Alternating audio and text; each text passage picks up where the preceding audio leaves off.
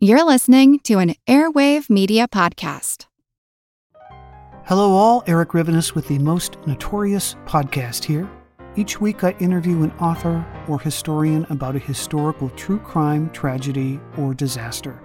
Subject matter ranges from gunslingers to Gilded Age murder to gangsters to fires to pirates to wild prison breaks. My guests bring their incredible knowledge directly to you. Please subscribe to Most Notorious on your favorite podcast app. Cheers and have a safe tomorrow. On November 24, 1971, a man who identified himself as Dan Cooper bought a one way ticket from Portland to Seattle on Northwest Orient Airlines flight number 305. He paid for his ticket in cash and made his way to seat 18C. Shortly after takeoff, he summoned one of the flight attendants, Florence Schaffner, to his seat. He handed her a piece of paper. The flight attendant, believing it to be a phone number or a pickup line, slid the note into her pocket. But the man leaned forward. Miss, he said, you'd better look at that note. I have a bomb. Schaffner opened the piece of paper. Written in felt tip pen, in capital letters, was a short, chilling statement. The normal looking man in seat 18C would blow up the plane unless his demands were met. He wanted Schaffner to sit next to him. The flight attendant sank into the seat. The man in seat 18C calmly opened his briefcase to display a tangle of wires and several red cylinders that looked like dynamite. Schaffner recalled that what she saw in his briefcase looked lethal. He soon had $200,000 in hand and jumped out of the plane with a parachute on his back, Neither he nor the money, aside from a few scraps littering the wilds of the Pacific Northwest, were ever found. You're listening to History Uncovered, brought to you by the digital publisher All That's Interesting, where we explore the uncharted corners of the natural world and the world past. I'm All That's Interesting contributor Kaleena Fraga. Today, we'll delve into the unsolved mystery of D.B. Cooper.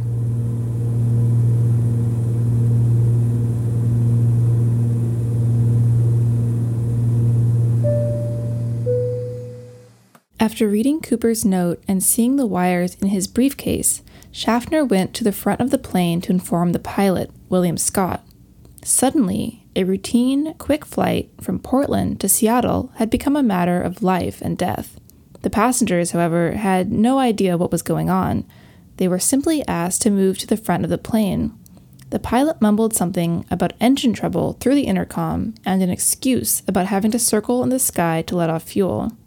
One young man decided to stay put. He just happened to be sitting in the back of the plane across the aisle from D.B. Cooper himself.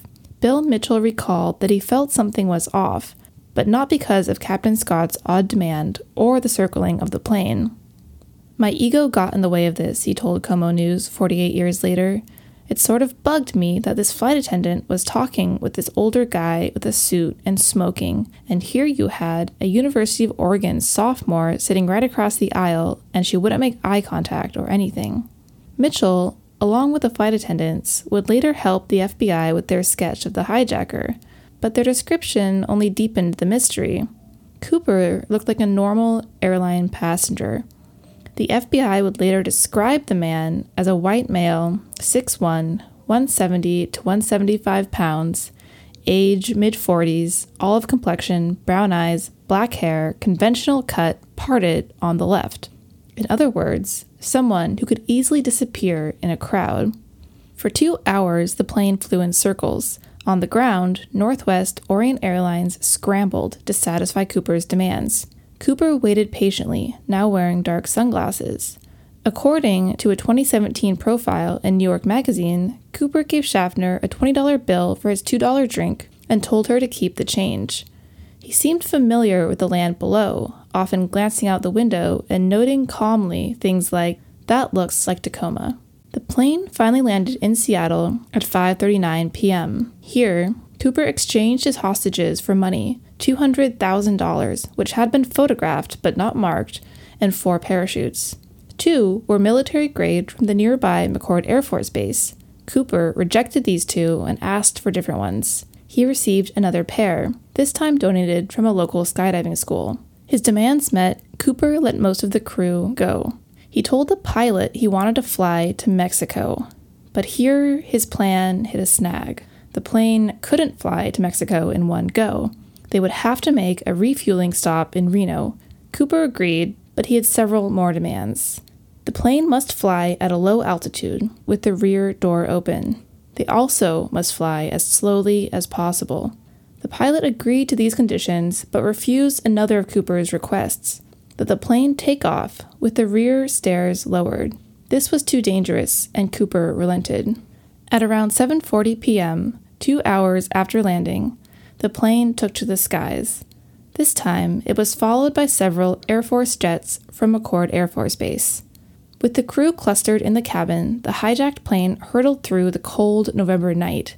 With the rear door of the aircraft opened, the interior became freezing. Then, at 8 p.m., a light flashed in the cockpit. The rear stairs had been lowered. About 15 minutes later, the crew felt an upward jerking motion. They remained in the cockpit for 2 hours. At 10:15, the plane landed in Reno on a tarmac surrounded by police, ready to search the plane and arrest the hijacker. But D.B. Cooper was not there.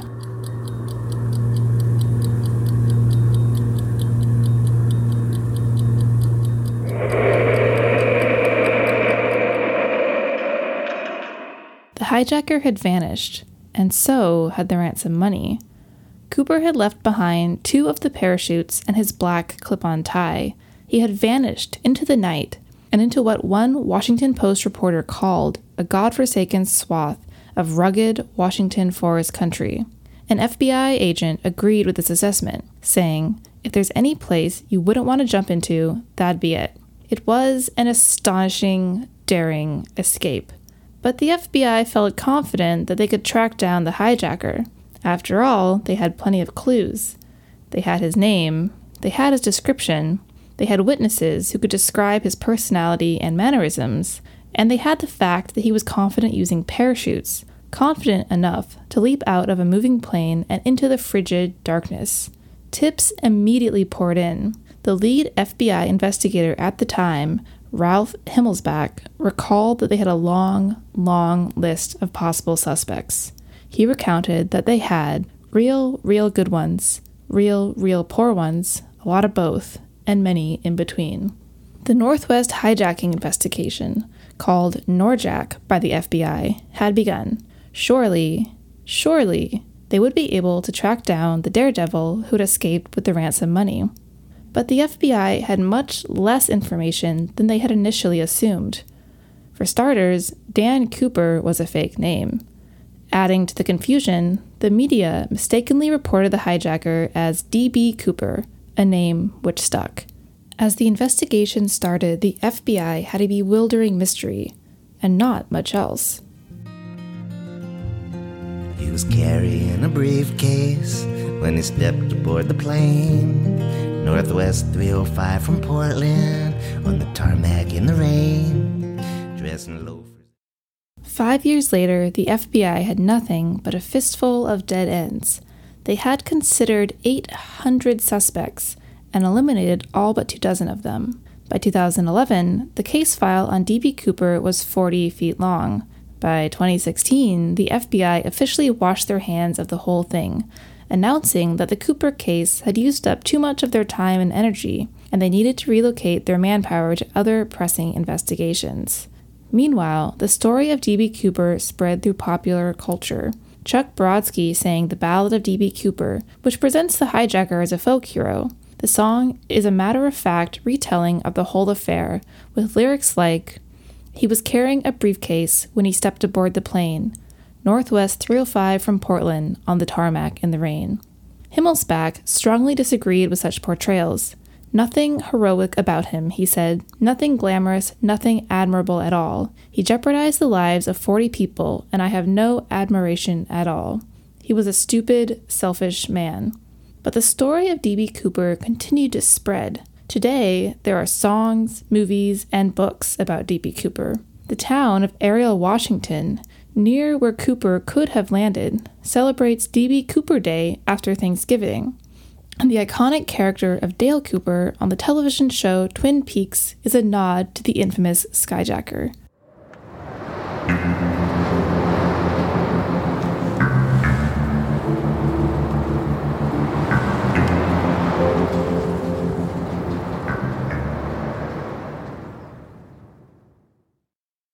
The story leaves us with two lingering questions Who is D.B. Cooper? And just as compelling, where is D.B. Cooper? And his money. To this day, there are no definitive answers. Over the years, the FBI has had potential compelling suspects. Richard McCoy seemed like a dead ringer for Cooper. Five months after D.B. Cooper hijacked a plane over Washington and Oregon, McCoy hijacked one over Utah. Like Cooper, McCoy demanded and received ransom, this time $500,000. And, like Cooper, McCoy leapt from the plane using parachutes and escaped.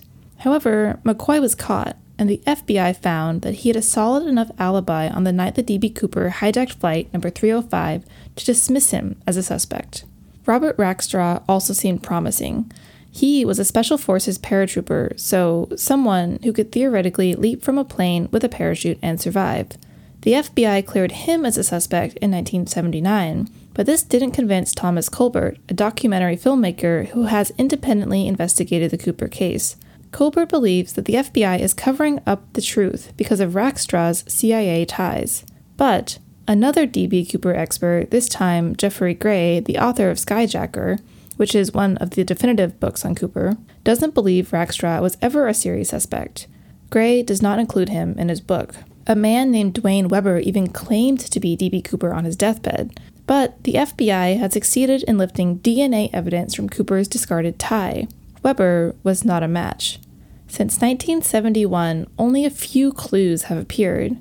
In 1980, a young boy found a bundle of ragged $20 bills along the Columbia River. Their serial numbers matched the ransom money that Cooper had received nine years earlier, but the amount he found was only about $6,000, which means that most of it is still missing to this day.